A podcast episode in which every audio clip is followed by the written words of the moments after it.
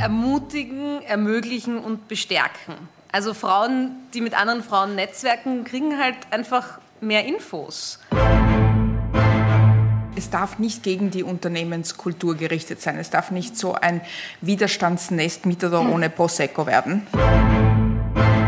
Wir müssen schauen, dass wir den Rückenwind der Männer nützen und uns die nicht zum Feind machen, weil die Bühne ist groß genug für uns alle, aber wir wollen auf der Bühne auch sein.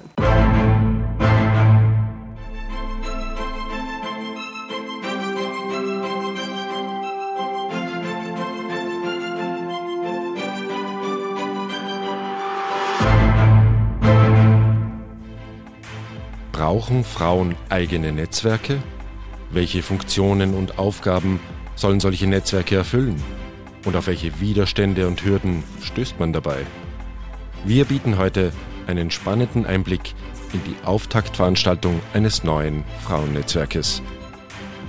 Mein Name ist Christian Stöckel. Sie hören den Podcast der Österreichischen Nationalbank.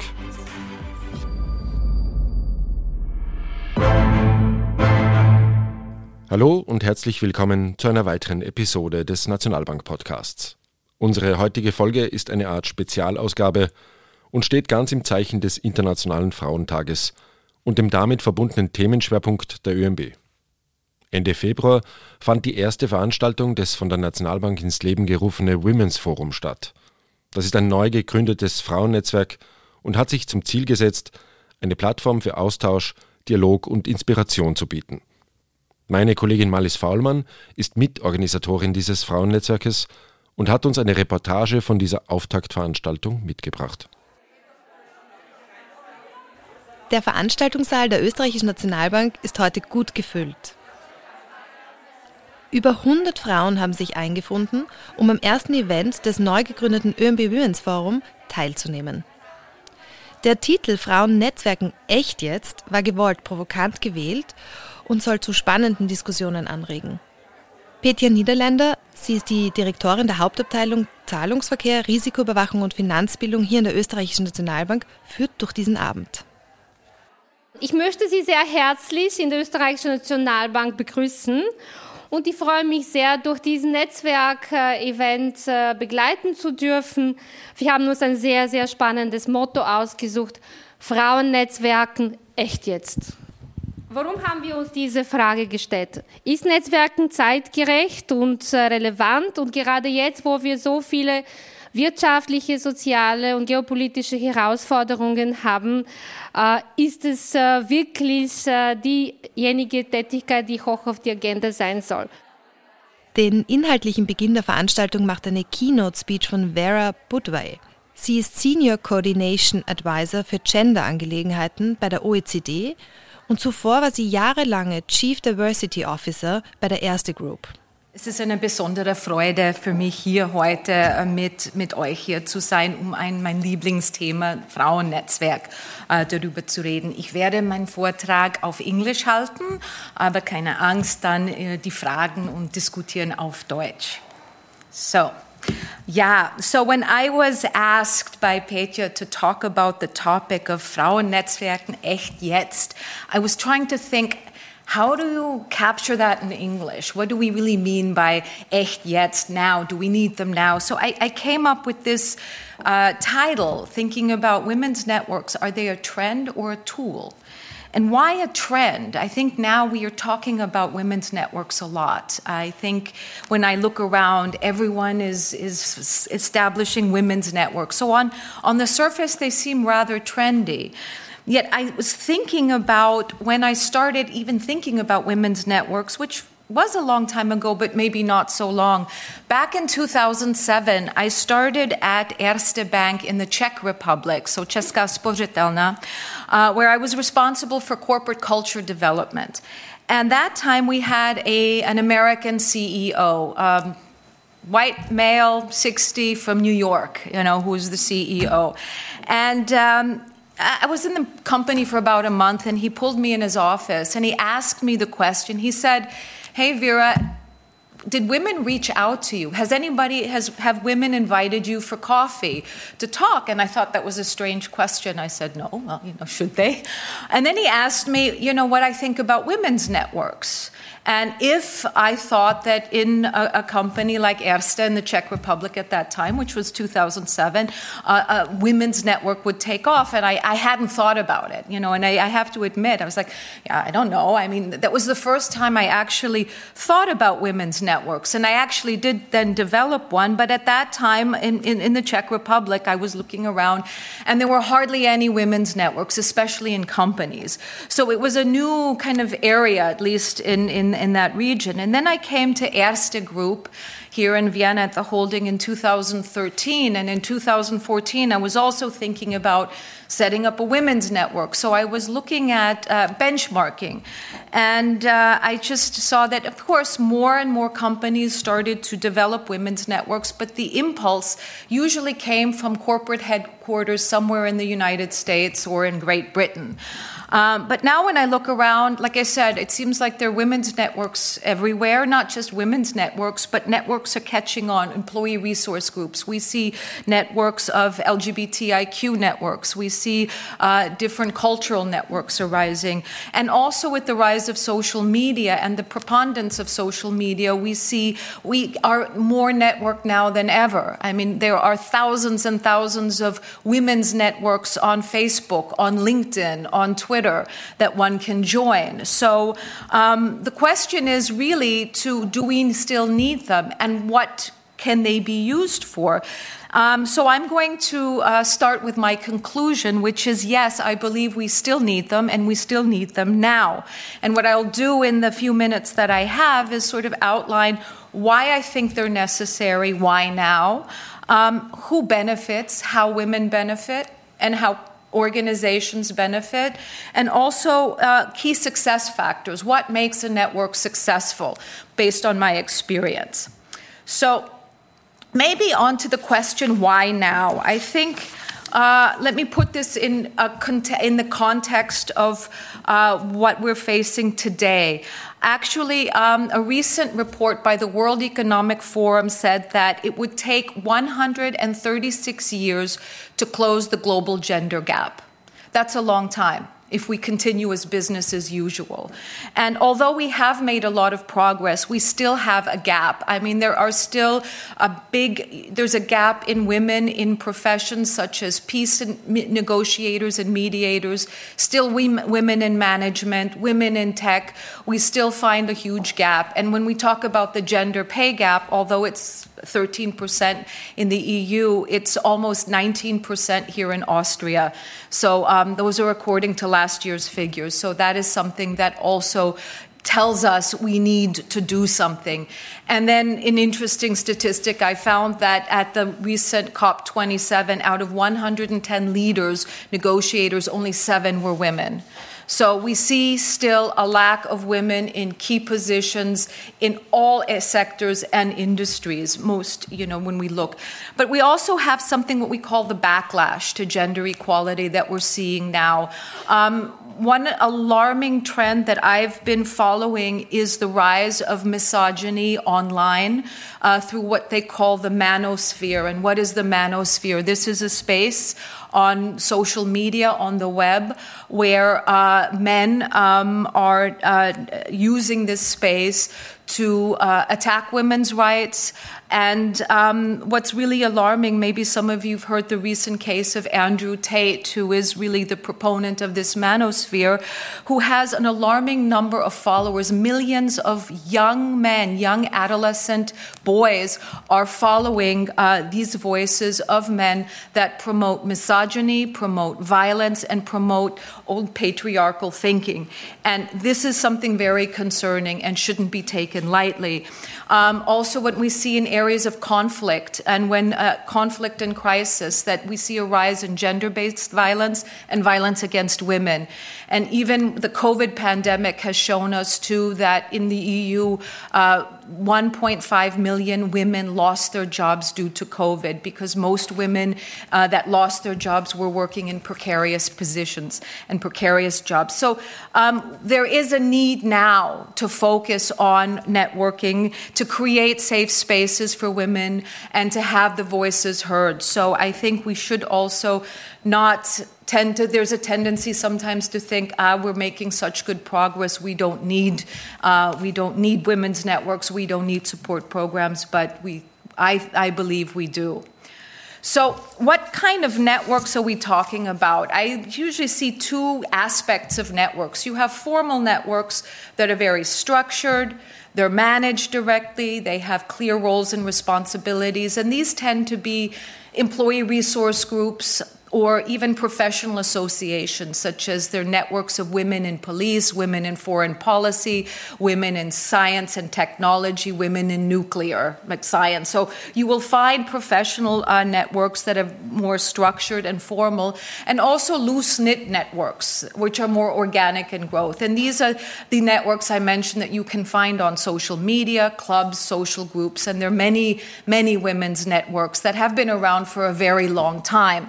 Um, Uh, that are more so loose-knit and not as structured. I'm going to focus now on more the structured formal networks that you will find in organizations.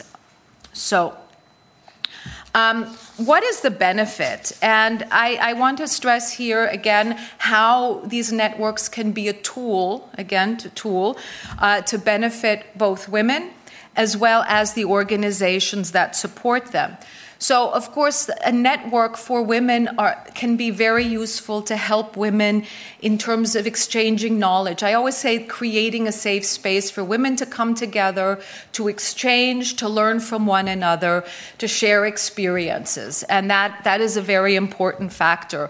And it also helps with career development and advancement, because networks can really support women in their careers through things like mentoring programs um, and also, you know, shadow and coaching.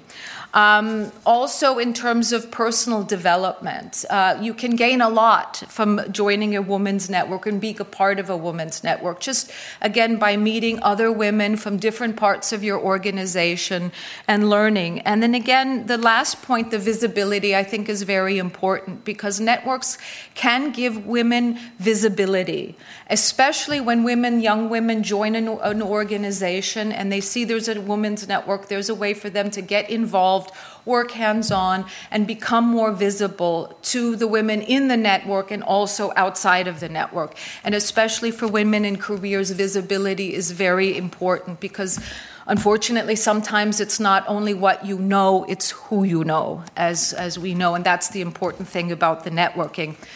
For organizations, uh, women's networks can really be beneficial in terms of fostering innovation and development, because when you bring people together to learn, to share, to exchange ideas, you get a lot of new thinking and new ideas, also breaking down silos. Um, can, if you have an, a network in an organization which includes women from different parts of the organization, you work together, you break those silos, which improves the collaboration. And and I always say it's also to increase engagement uh, of, of employees, especially from women. And um, very important is also uh, the, the last point, in, these networks can actually help expand a client base and improve products and services that an organization, especially if it's a company, can offer. Um, and maybe just using an example from uh, the women's network that I launched in Erste Group, the Erste Women's Hub, there was a working group called Women Financial Lifetime, and this working group had evolved and had actually now developed um, a platform for financial literacy for women. Uh, it's called Now She Invest, and it, it really promotes, maybe some of you know it, but um, it promotes the exchange of knowledge, especially on financial products and services. So I think that that is really one example of how a network, and this evolved from this working group way back when, but now it is evolved into something that is beneficial for the organization. So What are the key success factors? What makes a network successful? I've outlined five kind of factors that I believe are essential for success in a network. And this is based on my experience of launching two networks. And actually, one was successful and one was less successful, and I'll, I'll tell you why um, in a moment. Um, and also being involved in the development of several networks. So this is sort of what I believe is, is a must, a key success factor. And the first one is having clear goals and vision. So in a network, it's important to say, like, why are we here? What are we doing? What is our vision? What do we want to accomplish? So women coming together, is it increasing the number of women in management? Is it promoting careers? It, it, it's important to really be clear on what the network wants to accomplish. Or is it just to get to know each other and have a nice evening? That, too, could be uh, a, a goal of a network. It's also important to have under the goals and vision um, clear key performance indicators. So what are we measuring? What does the network want to do? Is there some output? How do we know? How do we know that we've been successful in the network? The second uh, element I find essential is to have a clear structure of the network to be successful. So roles and responsibilities. Who leads the network? Is there a coordinator? Who is this person? How is it structured? The governance bodies of a network. Do you have an advisory board? Who's a member? How do you decide these things? This is all very important to have it clear uh, that there is a structure in place. And I, I say this just because, too, uh, people come and go. You know, uh, there's a lot of turnover in organizations. So having a clear structure in mind will also guarantee or help that the, the sustainability of the network. Um, Then, of course, it's resources being very important. And this is not just having financial resources for your activities, but also time. Time is a resource.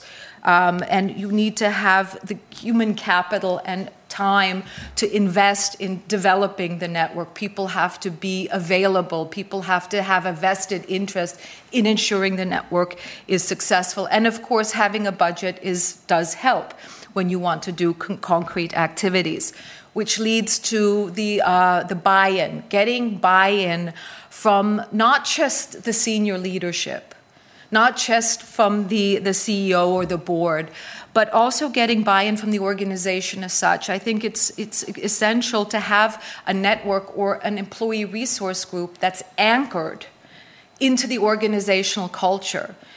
A network should not be seen as a... Um, an extracurricular activity or something that's nice if you have some free time. I think the network really needs to be anchored into the culture and seen as a resource group that adds value to the organization. And that really has to have the buy-in from the top. Um, and it has to be made clear that if you participate in the network, if you work in a network, this is considered your work time. This is not your, like, free time. So that is a very important factor. And finally, of course, very important is trust. Um, to have trust, to create this, what I call, again, safe space to come together, that you trust the people in the network, that you feel confident, that you feel safe to talk, to speak freely, to have that respect towards one another.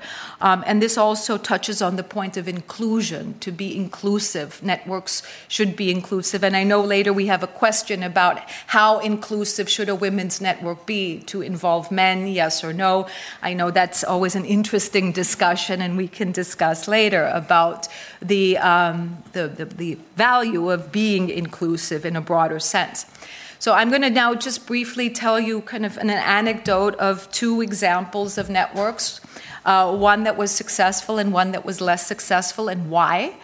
Um, so I mentioned that I did establish a uh, women's network in Erste in the Czech Republic, the Česká spořitelna, way back in two thousand seven, after being inspired by the C E O, the American, uh, Jack Stack. Maybe some of you remember him.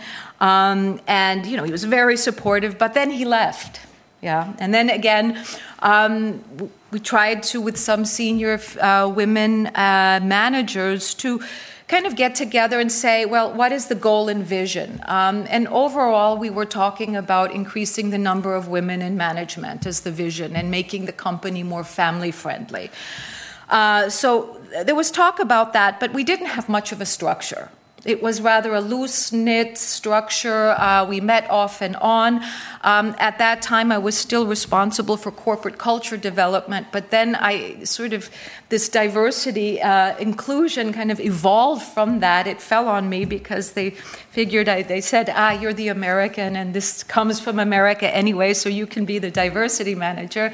And that's, um, it was a really interesting time, and it's, it's really also learning by doing. But uh, then we didn't really have resources. Uh, you know, we um, had some kind of lukewarm buy-in, but we had the will to do something. And in this network, we organized events. We had, I think, four events a year, similar to what we're doing tonight. I invited speakers from outside. It was wonderful networking, very inspirational.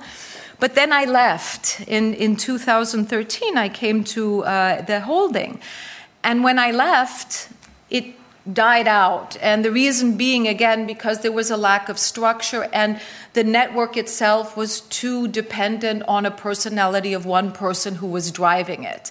And then I would go back and hear, oh, that's too bad, you're gone, it was so interesting. And I'm like, well, somebody needs to, to keep it going, because otherwise, if it's really dependent on one person, it will fizzle out. So taking that lesson, when I uh, set up the Erste Women's Hub in, in two thousand fourteen, I said, what am I going to do differently? Because I said, I want this to be, I, I want this network to, to last another, I don't know, one hundred years. So when I'm gone, it, it needs to continue and thrive. And trying to I talk to a lot of um, uh, networks from uh, companies like I B M and uh, you know also um, uh, Microsoft and these big companies that had women's networks, especially I B M's women's networks was, I think, thirty years old, and trying to ask what, how do you keep this going? And again, it was very important to have goals, vision, structure,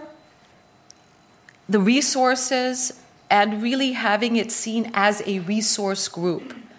So what is the business case? Why should this be an integral part of doing business um, in the organization? So I came up with this, this kind of business case or argument for um, the model of success to get the buy-in, you know. Um, so it's arguing that through networking, you have better cooperation and what that can result in better decision-making if you break down silos.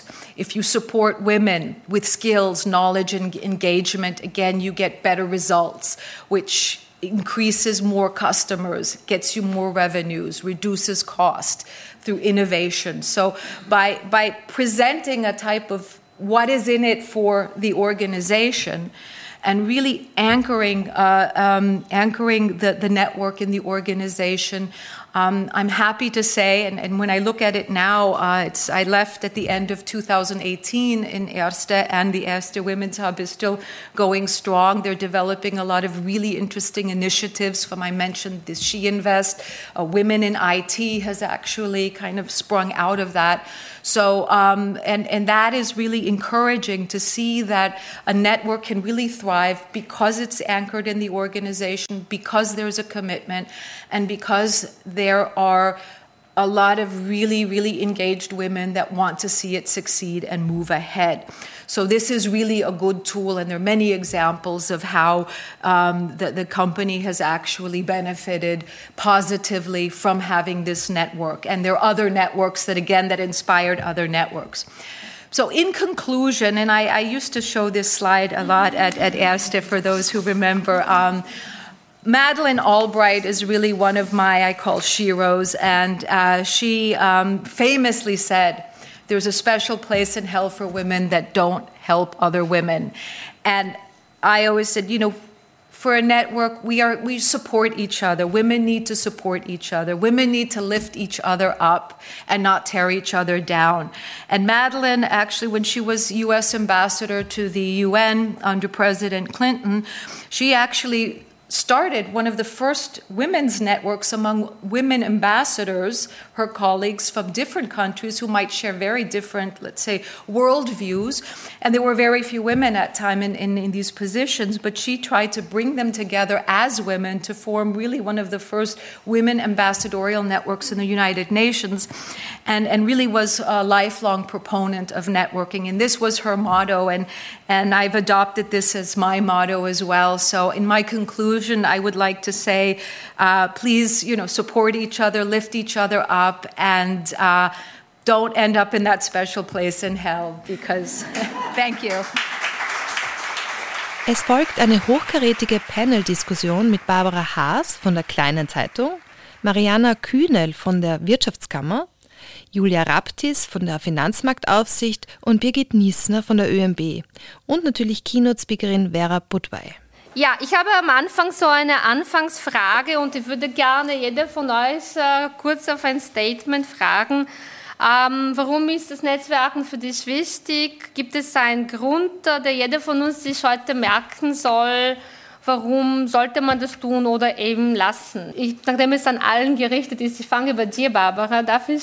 Danke erstmal für diese super Keynote. Ich habe das sehr schön gefunden und das ist auch äh, in Wahrheit der Grund, glaube ich, warum alle Netzwerke, die gut funktionieren, gut funktionieren, sind diese Dinge, die gerade genannt wurden.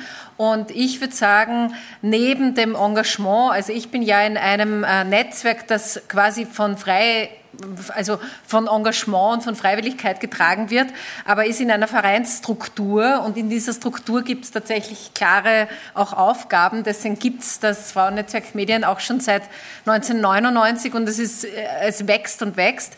Ähm, Was, was man sich merken soll, warum es gut ist. Ich glaube, wir kommen dann noch ein bisschen auf die Inhalte, ähm, aber die Diversität, die sich in einem Netzwerk abbildet, und da ist vielleicht mein Netzwerk noch ein bisschen anders als in, äh, also von Company Inside Netzwerke, die Vielfalt und, äh, und dementsprechend auch äh, die, die Perspektiven, die die man dort irgendwie lernen kann, das ist schön. Was man sich merken soll, ist, es macht sehr, sehr viel Spaß. Ähm, Vera, ähm, du hast es deine Sicht präsentiert, aber in einem Satz. Warum ist das wichtig? Für mich ist es sehr wichtig, wegen beruflich, beruflicher und persönlicher Weiterentwicklung und neue Ideen und Impulse zu holen. Dankeschön. Mariana, du hast einen riesen Verantwortungsbereich. Ist es Frauennetzwerken wichtig? Ja, auf alle Fälle wichtig, sonst wären wir nicht hier. Ähm, ich glaube, für mich ist es das Bild, ähm, niemand von uns ist eine einsame Insel, und als einsame Insel gehe ich unter. Da habe ich weder was zu essen, noch was zu trinken, noch werde ich überleben. Ähm, und ein, ein Netzwerk ist so wie Radfahren mit Rückenwind. Das ist, also entweder ich, ich radle dagegen und habe Gegenwind, dann werde ich nicht weiterkommen, aber wenn ich geballte Power gemeinsam, komme ich einerseits weiter, bin stärker, und deswegen macht es dann auch am Ende des Tages Spaß, weil man damit erfolgreich ist. Toll. Julia, ja, wie siehst du das? Ist Netzwerken wichtig? Auf jeden Fall. Ich wäre nämlich sonst wirklich heute nicht hier. Ich habe nämlich die Petia über ein Frauennetzwerk kennengelernt. Und Achtung, Schleichwerbung, ja, das war das Woo-Mentoring vom Club Alpha von der Maria Rauch-Kallert. Sehr empfehlenswert. Ähm, worum geht es beim Netzwerken? Ich glaube, ermutigen, ermöglichen und bestärken. Also Frauen, die mit anderen Frauen netzwerken, kriegen halt einfach mehr Infos, ähm, kriegen Zuspruch, sehen auch Role Models, hey, wenn die das kann, kann ich das auch. Ich frage die mal, wie das das gemacht hat. Ja? Und es ist auch oft einfach dieser Eisbrecher. Ähm, viele von uns, mich eingenommen, ja, haben einfach manchmal so denken, ja, ich kann jetzt nicht einfach Christine Lagarde anschreiben. Ja? Aber mittlerweile über unsere Women's Networks habe ich zumindest einen Kontakt. Wenn ich Christine Lagarde anschreiben wollen würde, würde ich wissen, über welche Frau in der E Z B ich das machen könnte. Ich habe mich noch nicht getraut. Ja, Birgit, du bist äh, in der großen ökonomischen Welt, wo es vor allem ähm, ja, viele, viele Männer gibt. Glaubst du, ist Frauennetzwerken wichtig? Unbedingt. Ähm, meine Antwort geht in die Richtung, dass, man, dass es wirklich Mut gibt. Also dass man Lösungsmöglichkeiten sieht und dieser Moment, ha, die hat das so gemacht und so hat es funktioniert bei jemandem anderen, das ist unheimlich wichtig, genau wenn man in einer Männerwelt steckt und ähm, sich vielleicht von dort nicht die Ätzes holen kann. Wovor ich aber ähm, warnen würde, ist, also es ist keine wahnsinnig zeiteffiziente Sache. Ein, ein Netzwerk ist etwas, wo du hineingehst und du gibst und du nimmst. Und das ist etwas, was du wirklich über eine lange Zeit machen musst. Dann, dann kommt das wirklich zurück. Ja? Und ich glaube auch, dass die älteren und erfahrenen Frauen mehr geben müssen und die Jüngeren mehr nehmen können. Aber ich würde die jungen Frauen zum Beispiel davor warnen zu glauben, ich gehe da jetzt auf ein paar Veranstaltungen und dann habe ich den Karrierekick. Ja? Es ist viel Umwegrentabilität und es ist viel Zuhören und Abschauen von den anderen. Das ist es für mich, das Abschauen von den anderen. Ja? Eine weitere Frage ans Panel lautet, ist jetzt wirklich ein guter Zeitpunkt, um Frauennetzwerke voranzutreiben? Mariana Kühnel von der W K Ö macht den Anfang. Ich glaube, ähm, gerade jetzt geht es auch ums Netzwerken. Ich glaube, ähm, wir leben in einer Zeit, egal ob das jetzt der Krieg ist, die Pandemie, ähm, der Klimawandel, also wir wissen gar nicht mehr, welche Herausforderungen wir als erstes aufzählen sollen, mit der wir uns vor allem in, im unternehmerischen Alltag, aber natürlich auch im gesellschaftlichen Leben auseinandersetzen müssen und, und dürfen. Ähm, es gab schon lustigere Zeiten, also das, glaube ich, ähm, ist allen bewusst und das merkt auch jeder. Und jetzt dürfen wir uns zumindest wieder sehen, das ist ja schon einmal ein Fortschritt nach den letzten zwei Jahren, wo nicht einmal physisches Netzwerken möglich war. Und ich bin überzeugt davon, es lebt vom persönlichen Kontakt. Ähm, und diese Herausforderungen, die wir jetzt haben, werden wir nur durch Diversität lösen. Also je mehr ich in einer eigenen Bubble mich befinde und je mehr ich aus dieser Echokammer nicht hinauskomme, desto mehr werde ich bestärkt mit meinen eigenen Meinungen, aber desto sehr ist auch die Expertise und die Kompetenz eine sehr einbahnartige. Das heißt, das Netzwerk dient zum über den Tellerrand schauen, dient zu unterschiedlichen Meinungen generieren und diese unterschiedlichen Meinungen bringen mich dann ein Stück näher der Lösung. Und das ist ja das, worum es beim Netzwerken auch geht. Ich finde Frauenveranstaltungen super, aber auch, auch wir sollten schauen auf die Diversität, sowohl vom Alter, aber dann auch international, Kultur. Also da gibt es unterschiedliche Perspektiven ähm, und die führen dann zur Lösung und zum Silo aufbrechen und damit auch zu den hoffentlich Lösungen, die uns als Gesellschaft weiterbringen. Ja, toll. Also wir nehmen uns vor, nächstes Mal, wir schaffen, dass die Männer im Zimmer bleiben. ähm, Barbara, ähm, in Medien äh, haben wir auch äh, viele von diesen Themen zu hören. Man schreibt ja auch viel darüber und diskutiert. Ähm, wie schafft ihr als Medienfrauen äh, überhaupt das Netzwerken auf der Agenda zu bringen? Oder äh, hilft es euch? Oder... Gibt es Zeit dafür? Zeit, ähm, es stimmt schon, es ist äh, zeitaufwendig, aber ich würde mich da irgendwie anschließen, äh, dass wir gerade jetzt ja vor ganz vielen Herausforderungen stehen und ich kann mich noch erinnern an die ganze Covid-Diskussion, also Medien sind ja nicht nur Organisationen, sondern Medien machen ja in, innerhalb dieser Strukturen auch, ähm, schlagen gewisse Pfeiler ein, wer spricht worüber, welche Themen werden wann aufgegriffen und wir haben vom Frauennetzwerk so eine, eine Expertinnen-Datenbank, die gerade als die Pandemie ausgebrochen ist, total hilfreich war für Kolleginnen im O R F, für Kolleginnen in den Printzeitungen auch, um zu sagen, okay, gibt es außer Niki Popper und wen auch immer noch irgendjemand, den man zeigen könnte, den man mal auch in eine Diskussion einladen kann, ähm, weil weibliche Perspektive, ich will noch gar nicht, also das Gesellschaftspolitische noch gar nicht alles mitrechnen, was wir da alles hatten, aber einfach ähm, ein Medienunternehmen, äh, ich will nicht sagen, hat noch mehr Verantwortung, aber es, es war gerade in dieser Zeit total wichtig, auf schnellen Wegen ähm, zu, zu anderen Perspektiven zu kommen und die dann, äh, und dann ist man wieder in der internen Struktur, warum es wichtig ist, intern dann auch durchzupitchen bei einer Redaktionssitzung, wo es darum geht, okay, wir haben eh, wir haben keine Zeit, wir kennen uns nicht aus, wir nehmen immer die drei, die, die gut sind, die gute Antworten geben. Also ja, es ist gerade in herausfordernden Zeiten und jetzt in, äh, im, im äh, Krieg in der Ukraine ist es dasselbe, deutlich schwieriger allerdings, ähm, hier auch weibliche Perspektive irgendwie sichtbar zu machen. In Deutschland allerdings funktioniert das total gut und da ist auch die Kooperation mit anderen Netzwerken, also wir sind mit der pro Quote äh, Frauen in Deutschland sehr ähm, eng verbandelt. Also ja, es ist gerade in herausfordernden Zeiten total wichtig. Birgit, wie siehst du das? Äh, ist es in deinem Alltag und in deinem Beruf äh, Zeit für Netzwerken und ist es wichtig für dich und für deinen beruflichen Alltag? Also ich würde wirklich davor warnen, das als Entweder-Oder zu stellen. Also entweder gehst du in ein Frauennetzwerk oder du engagierst dich für etwas anderes, sondern es geht eben darum, dass die Frauen einen anderen Blick drauf haben.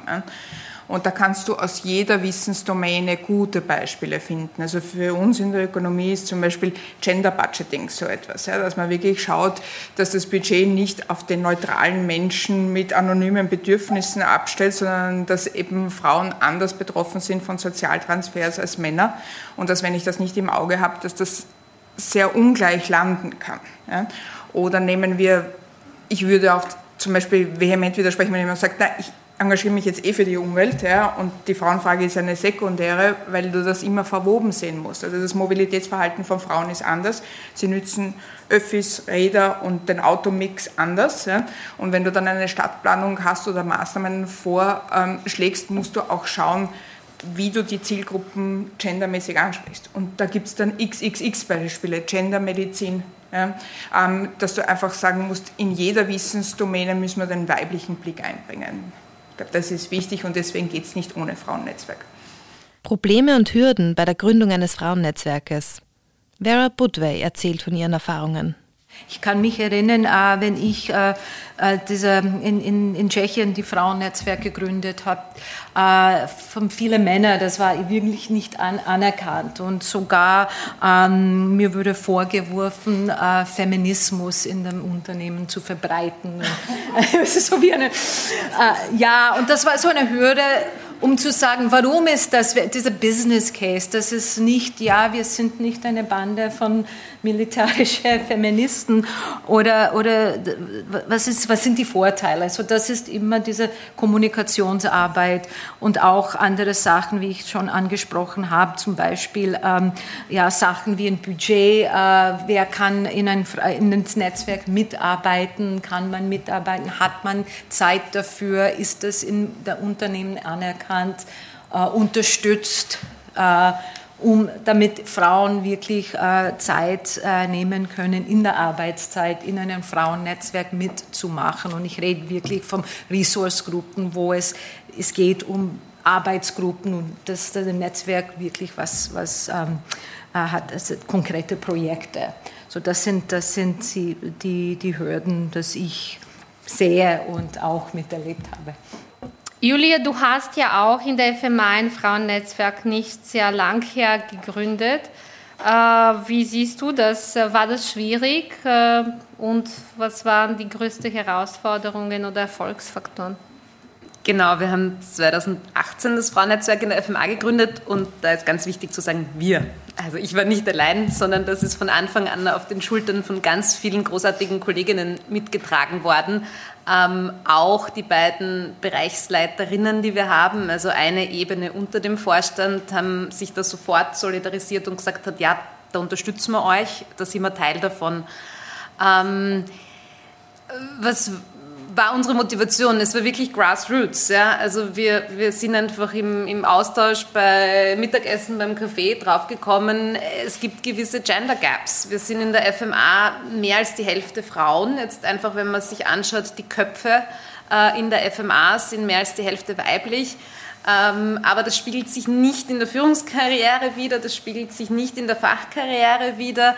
Das ist dann beim Kick-Off vom Frauennetzwerk genannt worden, weil wir gesagt haben, wir diskutieren jetzt hier ohne Tabus. Was wollen wir in der F M A verändern? Und wir haben das so in einem Road-Café-Setting gemacht. Und dann sind so Dinge, wirklich, diskutieren wir jetzt wirklich ohne Tabus? Und wir haben gesagt, ja. ja. Ja, wir würden endlich gerne mal eine Frau im Vorstand der F M A sehen. Ist uns bis jetzt nicht gelungen. Und ähm, dann kamen Sachen wie, wir wollen das Gap kleiner machen in der, in der Führungskarriere, in der Fachkarriere. Ja? Sind wir ständig dran. Gelingt auch schon was. Ja? Und dann sind auch Sachen gekommen wie, es gibt nicht auf jeder Damentoilette einen Mistkübel. So, ich brauche das jetzt nicht weiter ausführen. Es sind, glaube ich, keine Männer im Publikum, denen ich es jetzt erklären müsste, warum das ein Problem ist.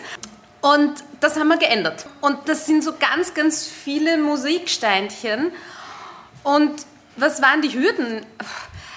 Die Hürden waren mal, das Verständnis zu schaffen, warum soll es uns geben? Also da war so, naja, euch geht es doch gut in der F M A. Da gibt es das Bundesgleichbehandlungsgesetz, da darf nicht diskriminiert werden. Also was, was fehlt euch denn? Wie reagieren Männer darauf? Vielleicht schaue ich bei allen, ähm, hat jemand von euch eine Erfahrung, wie die Männer in einer Organisation auf ein Frauennetzwerk reagieren? Ja, da sind die, wie war das, die militante äh, äh, ähm, Feministinnen. Feministinnen, die nur Prosecco trinken, oder gibt es andere Wahrnehmung?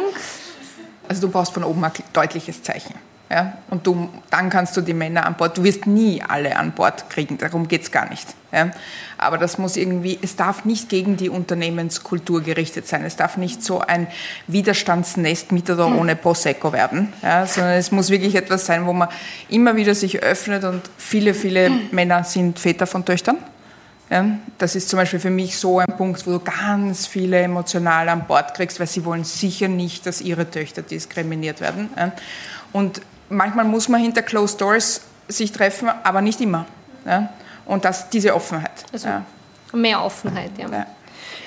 Man darf die Männer auch nicht unterschätzen. Ne? Also dadurch, dass wir in den Funktionen, in denen wir sind, teilweise noch sehr einsam sind. Ähm, vor allem, wenn es eine gewisse Hierarchielevel ist.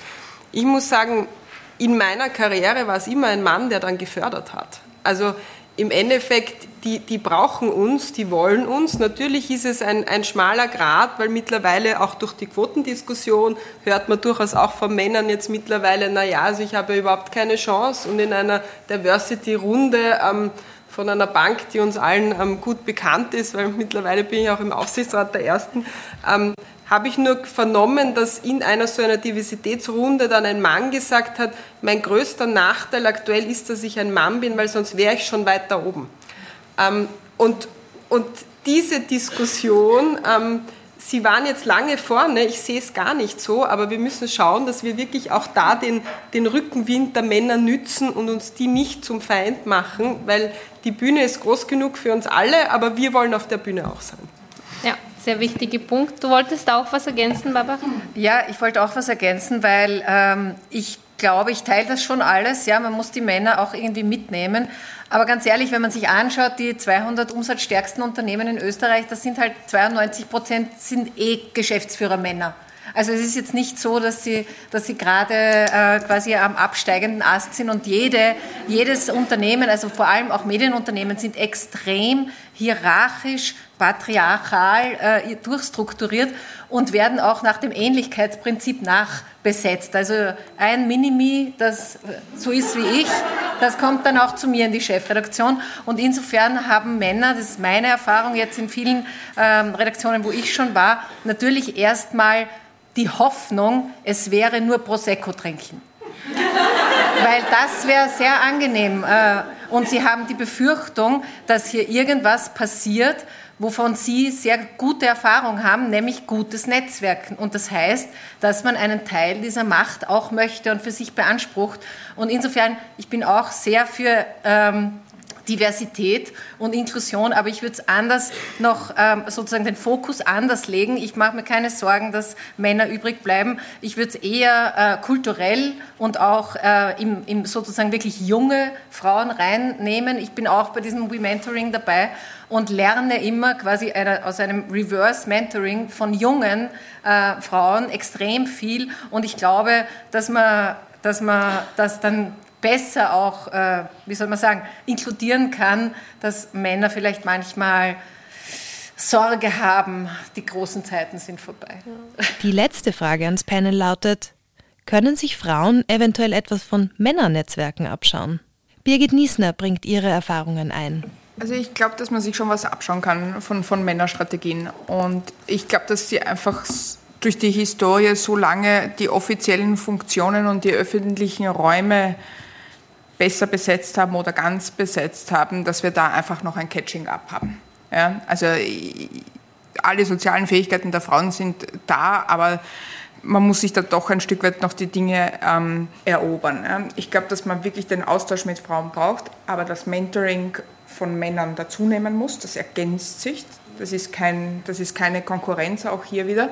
Und dann ähm, wird es natürlich, wenn es wirklich, also es, es geht ja eben um diese Information, die so wahnsinnig wichtig ist, ja, achtzig Prozent der Jobs werden eben, und da geht es nicht um Protektion, sondern geht es um Information, ja. Sondern du musst von dem Job gehört haben, du musst wissen, wie man da hinkommt, ja. ähm, und das dann ähm, zu nützen, aber je höher hinauf, desto männlicher müssen die Strategien werden. Ja? Und ich meine, ich habe auch kein Mitleid mit den Le- Männern, aber man muss schon auch ganz klar sagen, es sind jetzt nicht alle Männer Geschäftsführer. Die meisten, sehr viele Männer kämpfen und vor allem junge Männer genau mit den gleichen Vereinbarkeitsproblemen, die junge Frauen haben mittlerweile. Also es ändert sich ja langsam. Ja, eh. Ja, genau. Ja, aber das ist, also es ist auch, ja, für, für mich sind die Männer nicht, obwohl ich Feministin bin, nicht die Feinde, sondern wir müssen sie einbinden und abkupfern ein Stück weit, brutal. Und ja, Frauennetzwerk plus männliches Mentoring, das ist wirklich mein Erfolgsrezept. Ja. Sehr gut. Ähm, ja, Barbara, du wurdest ja angesprochen, ähm, Frauen und Männer netzwerken womöglich anders. Gibt es was für dich, was du dir abschauen möchtest? Ja, vielleicht ist schon ein bisschen durchgeklungen. Ich bin ja kein großer, also ich bin, ich bin nicht so Fan im Sinne von, wir können uns was abschauen. Was ich glaube ist, ähm, dass die, diese, wie soll man sagen, diese Leichtfüßigkeit, wie Männer auch über viele Jahre noch netzwerken, die sind irgendwann mal mit irgendwen auf einem Seminar gewesen, rufen den an und sagen, nicht irgendwie dreimal sozial äh, gesponnen rundherum, sondern hey, du kannst dich eh noch erinnern, du, ich brauche das und das und das. Und das ist eine, eine Form von offener Kommunikation, das kann man sich, glaube ich, schon abschauen, ähm, so sehr ich glaube, dass ähm, herausfordernde Zeiten, in denen wir leben, weibliche Skills mit mehr Lust auf Kooperation ähm, schon wirklich, wirklich einen guten Wert haben, aber dieses, diese Kutzpe zu haben, ähm, einmal getroffene Kontakte einfach auch anzu, ähm, anzuknüpfen, das, glaube ich, kann man lernen. Ja. Ähm, Vera, wir haben in unserem Vorgespräch zu diesem Panel dann diskutiert und wir sind auf diesen Punkt gekommen, wo du gesagt hast, ja, die Männer, die treffen, sagen, ja, ich überlege mir gar nicht, äh, was wird bei einem Netzwerk diskutiert, sondern ich muss unbedingt dem und dem treffen und dem und dem reden. Also, ähm, was glaubst du, kann man sich von Männern abschauen? Ist das oder ist was noch dabei? Ja, ich meine, ich, ich nenne das immer Strategic Networking, strategisch Netzwerken. Ich habe das auch äh, bemerkt bei Veranstaltungen, wo äh, Frau, bei dem Frauennetzwerk oder in Veranstaltungen eine Frau sagt, ja, habe ich Zeit oder äh, das Thema ist nicht gerade interessant oder so. Ein Mann, äh, was ich bemerkt habe, sagt, oh, es ist egal, ob das Thema interessant ist oder nicht, ich muss den treffen. Ja, und die, die gehen dann gezielt zu einer Veranstaltung, weil die wissen, okay, den muss ich, den muss ich ansprechen und vielleicht das Thema ist überhaupt nicht interessant und vielleicht müssen wir auch den Frauen sagen, okay, vielleicht das Thema ist nicht ganz meins oder ich würde lieber zu Hause bleiben oder ich habe zu viel Arbeit, aber um zu denken, was kann ich von so einer Veranstaltung, was, was kann ich mitnehmen, wer ist dort, mit wem muss ich treffen, mit wem, mit wem muss ich reden oder äh, um einen Kontakt zu knüpfen. Mariana, du bist schon. Ja, ich, ich glaube, wir sollten auch beim, beim Netzwerk auf Diversität schauen. Also egal, welche Studie man sich anschaut, wenn es um Jobmöglichkeiten zum Beispiel geht, wenn man befragt quasi, wer hat höhere Chance auf einen anderen Job? Ne? Geht es nicht ums geschlossene Netzwerk, sondern es geht ums offene Netzwerk. Weil mein geschlossenes Netzwerk hat ähnliche Informationen wie ich.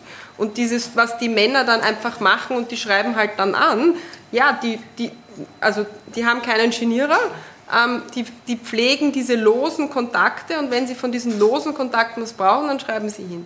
Ähm, und ich glaube schon, wir, wir müssen das...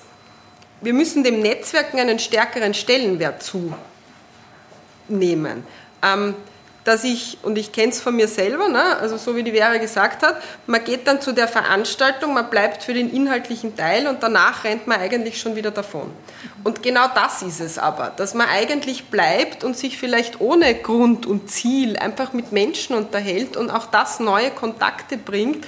Und dann ist es egal, ob das ein Frauennetzwerk ist, der Golfclub, der Tennisclub oder das Bier am Abend, die sehen das alles als Netzwerk, das ist auch alles Netzwerk und man kann es nicht planen, weil damit dann was rauskommt, ist das ein Marathon. Und man kann auch nicht glauben, dass, wenn ich da jetzt dreimal zu einem Netzwerk gehe, dass dann was rausschaut, weil das ist dann Berechnung und das mögen die Leute auch nicht. Ne? Also mit der Berechnung hilft mir auch keiner, sondern der hilft mir, wenn ich ihm sympathisch bin und wenn ich ihn von meiner Kompetenz überzeuge. Und also Vertrauen ja. braucht Zeit, ne? Und Glaubwürdigkeit, authentisch zu bleiben. Ja, also das ist genau das, was ich am Anfang sagen wollte. Ja. Und, und, und, und Geselligkeit ist ja dann auch so ein Kit, ja? Aber es, es darf nicht zu pushy auch sein. Ja. Ja. Und zu den historischen Netzwerken der Männer, mein Lieblingsnetzwerk, und ich tue jetzt keine politischen aus Österreich, weil das wollen wir hier nicht anschneiden, ja.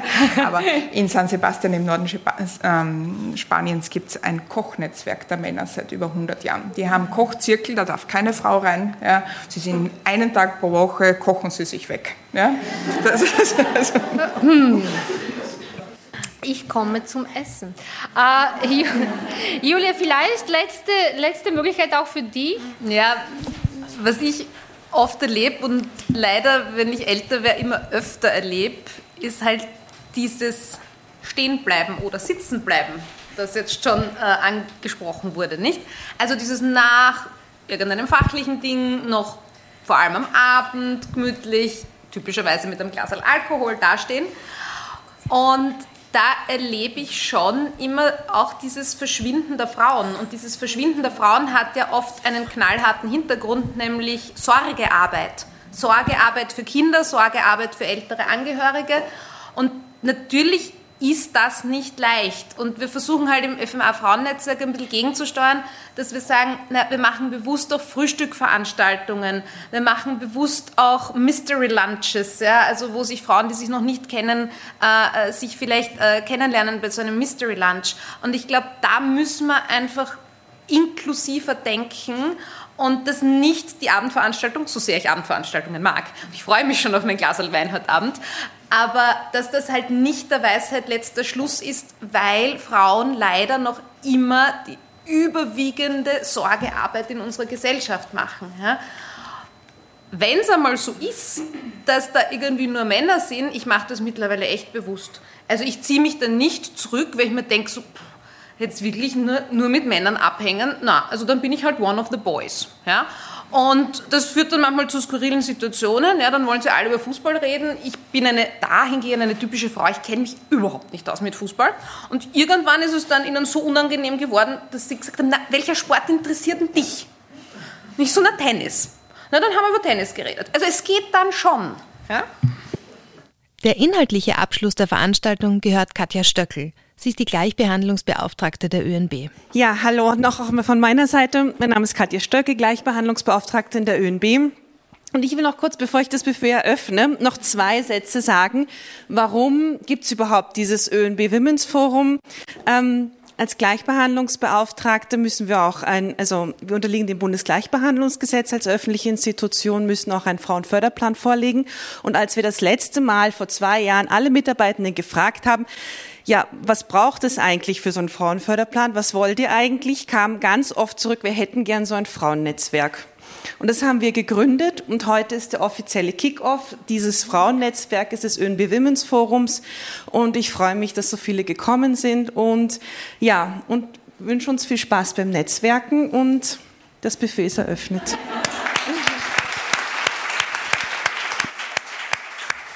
Zusammenfassend kann man sagen, dass die Auftaktveranstaltung des ÖNB Women's Forum ein voller Erfolg war. Und auf die Frage, Frauen netzwerken, echt jetzt? Lässt sich nur eines sagen, ja. Wenn Sie noch Fragen oder Anregungen zu unserem Podcast haben, dann schreiben Sie uns eine E-Mail an socialmedia at o e n b punkt a t oder Sie kontaktieren uns über einen unserer Social-Media-Kanäle. Vielen Dank fürs Zuhören. Bis zum nächsten Mal.